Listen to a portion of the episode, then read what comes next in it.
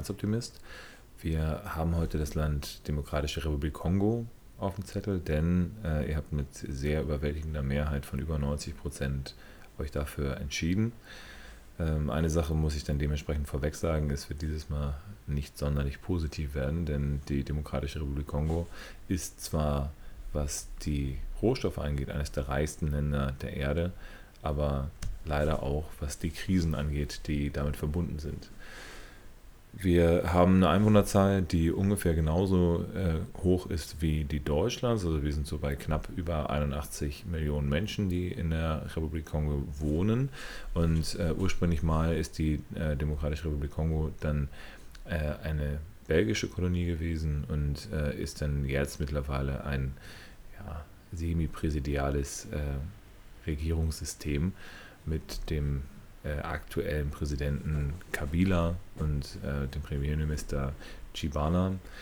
Ähm, sind sie jetzt aber bei einer Fläche von 2,3 Millionen Quadratkilometer ungefähr siebenmal so groß wie Deutschland und hat dementsprechend eine Bevölkerungsdichte von 34 Einwohnern pro Quadratmeter, wo wir bei Deutschland dann deutlich drüber liegen mit ungefähr 230 äh, Menschen pro Quadratmeter und die Bevölkerungsentwicklung ist äh, auch deutlich unterschiedlich. In der Demokratischen Republik Kongo sind wir bei über 2 Pro, äh, Prozent pro Jahr, 2,7 ungefähr. Und in Deutschland sind wir bei ja, 0,4, die wir dann langsam wachsen. Ähm, es ist so, dass ähm, Kongo auch auf dem Index der menschlichen Entwicklung sehr weit hinten liegt, also bei 176. Ähm, und das hat verschiedene Hintergründe. Und äh, der, einer der großen Hintergründe ist natürlich, dass ähm, viel Krieg, viel äh, Bürgerkrieg, viele Milizen in Kongo agieren. Denn es ist äh, so, dass Kongo ein, zwei Rohstoffe hat, die sehr, sehr begehrt sind. Und zwar zum einen ist es Coltan, was eben in nahezu jedem Handy, jedem Computer, jeder Digitalkamera mit enthalten ist. Und ähm, dieses ist halt relativ einfach zu schürfen. Und das macht das Ganze sehr problematisch, denn man kann im Endeffekt ein äh, Loch in die Erde graben in äh, bestimmten Regionen in der Demokratischen Republik Kongo und dort dann Koltan abbauen.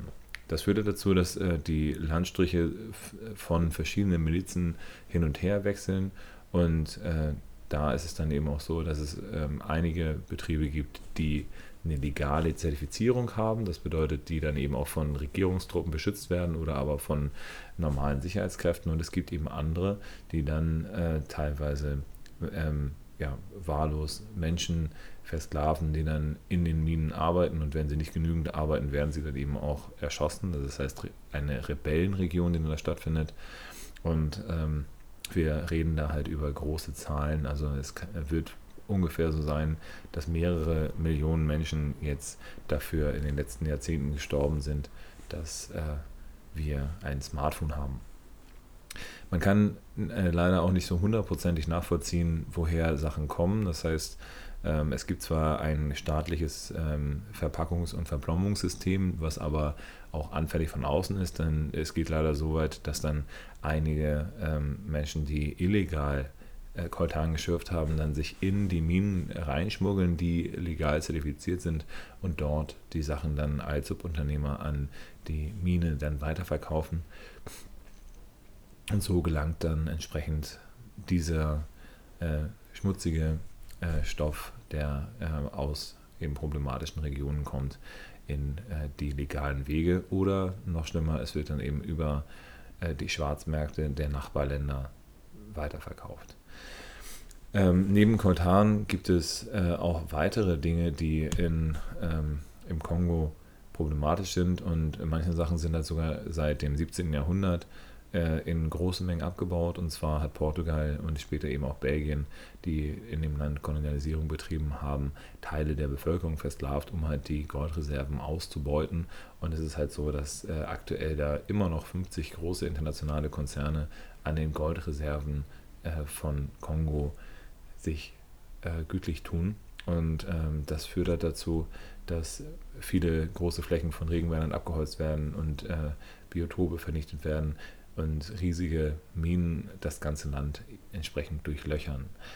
Und dann ein, äh, gibt es halt natürlich bei dem Abbau, also beim Auswaschen des Goldes, dann auch Chemikalien, die eingesetzt werden, Cyanid und Quecksilber, die eben als Nervengift äh, die ja, Bevölkerung zusätzlich noch belasten, neben dem das die Tätigkeit an sich schon sehr schwierig ist. Weiterhin ist es auch so, wir hatten äh, in Botswana auch schon darüber gesprochen, dass äh, Diamanten durchaus ein äh, Wirtschaftsfaktor sein können. In der Demokratischen Republik Kongo ist es so, dass ähm, sie eben drittgrößter Diamantenproduzent, eben nach Botswana und dann auch Australien, ähm, von Rohdiamanten sind. Und diese Rohdiamanten, die aus äh, Kongo kommen, die werden als sogenannte Blutdiamanten bezeichnet. Und ähm, hier ist es so, dass äh, durch die Korruption der äh, einzelnen äh, Regierungsteile, die untereinander äh, zerstritten sind und sehr unorganisiert, ähm, sehr viel ähm, Korruption ins Land kommen kann, die dann dazu führt, dass diese Blutdiamanten auf ähm, bestimmte Wege, verschiedene Wege illegal dann das Land verlassen. Und dadurch, dass sie sehr klein und gut schmuggelbar sind, ist das sehr einfach zu machen. Ähm, und all diese Komponenten führen leider dazu, dass die, ähm, ja, die Lebensverhältnisse teilweise katastrophal sind. Äh, Kinder teilweise ab äh, dem neunten Lebensjahr dann in den Minen unterwegs sind dann ähm, zusätzlich eben viele Vergewaltigungen stattfinden, die dann als äh, Unterdrückungsmechanismus für die, ähm, ja, für die Bevölkerung dann stattfinden. Es werden dann eben äh, die Kinder, die äh, entführt werden, schon am, äh, in den ersten Tagen dazu gezwungen, dann äh, andere Menschen, die in den Minen arbeiten, zu erschießen, damit ähm, die sich nicht mehr nach Hause trauen und eben entsprechend äh, dann dabei bleiben und da psychischer Druck aufgebaut wird. Und äh, das führt halt im Endeffekt zu einer Art von Anarchie, die es äh, in Kongo gibt, die dazu geführt äh, hat, dass es eben immer wieder eine ähm, ja, unterschiedliche Bewegung in, in den ähm, Verteilungen der Gebiete gibt. Das Ganze hat seinen Ursprung bei äh, Mobutu, dem äh, Ex-Diktator von, von der Republik Kongo. Und hier ist es so gewesen, dass es sogar früher eben einige ähm, Bereiche gab, wo ähm, einzelne Großkonzerne sogar Schulen und äh, Krankenhäuser und so weiter errichtet haben, die dann aber, als die Minen verstaatlicht worden sind und ähm, Herr Mobutu sich das Geld in, in die Tasche gesteckt hat, wurde das immer nach und nach dann verfallen gelassen und eben diese Sicherheitsmaßnahmen wurden äh, dann nach unten gefahren und auch alle sozialen Rahmenbedingungen wurden entsprechend äh, reduziert.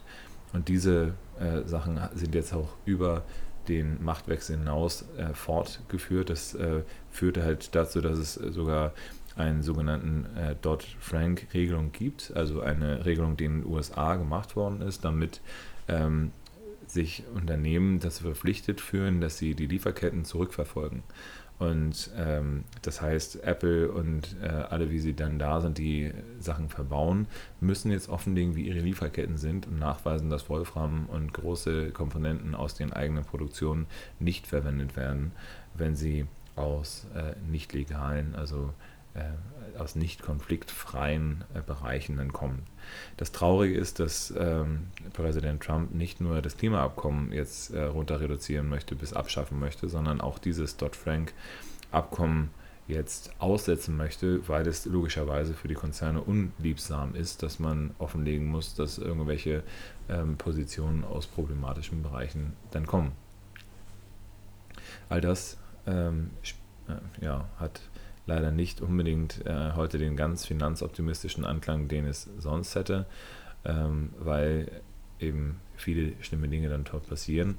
Und das riesige Drama ist, dass ähm, bei Coltan die ähm, 80 Prozent der ähm, Sachen aus der Demokratischen Republik Kongo kommen. Das heißt, mit ähm, einer überwältigenden Mehrheit von 66 1000 Tonnen zu dem zweitgrößten Produzenten 7700 äh, aus China, äh, ist es halt so, dass äh, wir eben auch sagen müssen, dass es halt ein massives Problem ist und solange dieser Baustoff für Großproduzenten interessant ist, wird bei vielen Regularien dann weggeschaut und die einzigen Lösungen, das ist ähnlich wie bei Banken auch, ist, dass man einen transparenten Anbieter findet, wie zum Beispiel Fairphone, der immer weiter daran arbeitet, die ähm, schwierigen, schwierigen Positionen abzubauen und entsprechend ähm, gute Standards zu errichten, die, dazu, die dafür sorgen, dass wir mit einem Telefon telefonieren, was soweit es geht ähm, konfliktfreie Rohstoffe verwendet.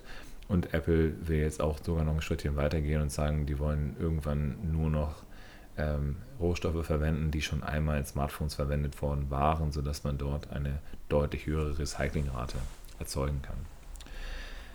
Demnach äh, verzeiht mir, dass das heute nicht so sonderlich positiv war, aber ähm, auch das musste mal gesagt werden. Ich glaube, dass wir uns über viele Dinge in der Welt halt nicht so bewusst sind und äh, lass uns dafür kämpfen, dass wir bewusster konsumieren, nicht irgendwie jeden Tag ein neues Telefon machen, sondern dass es dann entsprechend eine nachhaltige Variante, eine vielfach genutzte Variante gibt.